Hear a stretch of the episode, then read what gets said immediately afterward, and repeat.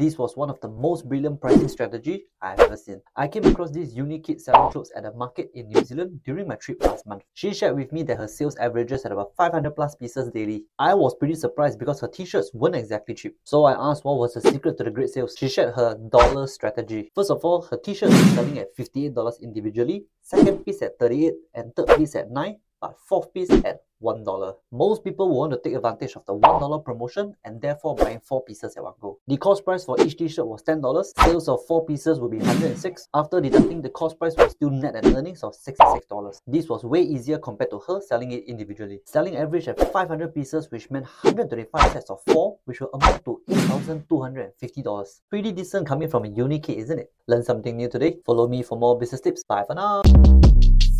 Shortcast Club